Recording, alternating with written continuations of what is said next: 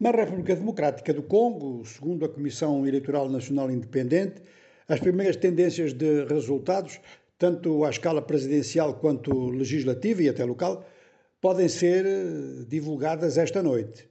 Muita gente duvida e duvida da Comissão Eleitoral Nacional Independente em muitos aspectos, e esta comissão e grande parte dos seus funcionários dizem que estão a fazer o melhor possível. As dificuldades ficaram bem patentes na própria quarta-feira, quando se notou que uns 30% dos locais de voto não tinham funcionado, portanto, houve prolongamento até quinta-feira. Diversos candidatos, inclusive os de maior prestígio, pediram uma reorganização completa do escrutínio. Provavelmente isto quer dizer fazer outro, até porque pediam a mudança de diversos quadros da CNI, a Comissão Eleitoral Nacional Independente. Do lado do governo dizia-se que as coisas estavam a andar bem. Maneira que agora fica um pouco, digamos que este braço de ferro. As coisas andaram bem, as eleições eh, decorreram de forma a produzir um resultado legítimo ou não. O facto é que, para o conjunto da população, foi um dia de grande participação política. Raramente no continente africano, nos últimos tempos, se tem visto tanta movimentação popular, tanta vontade de votar. Daí eh, o interesse ou a curiosidade de saber qual foi a taxa de participação no Congo. Aconteça o que acontecer, duas coisas são certas. O presidente que entrar não vai resolver automaticamente os litígios nos Grandes Lagos.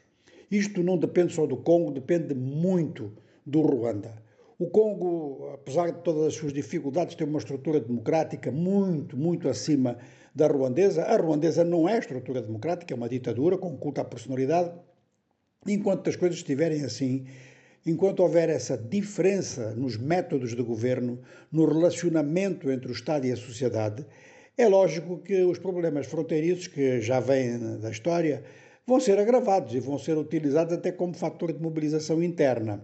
Não que não tenham sido no Congo, nestas eleições, onde há, digamos que, uma espécie de unanimidade nos candidatos de não fazer concessões a Paul Kagame.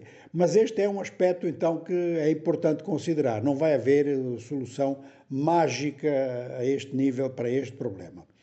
O segundo aspecto, eu não sei se é o segundo, se é o primeiro, mas enfim, é um dos dois.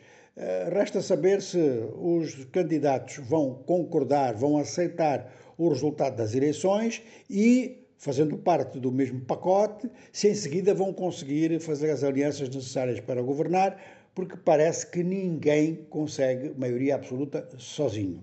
Vamos só ir ao Níger rapidamente para deixar registado que os últimos soldados franceses, pouco mais de um pelotão, que era o que sobrava, deixaram então Niamey com destino ao Tchad. Nesta matéria, portanto, o Níger conseguiu a retirada das tropas francesas na sua totalidade e a França já tinha anunciado que ia fechar a sua embaixada em Niamey sine die.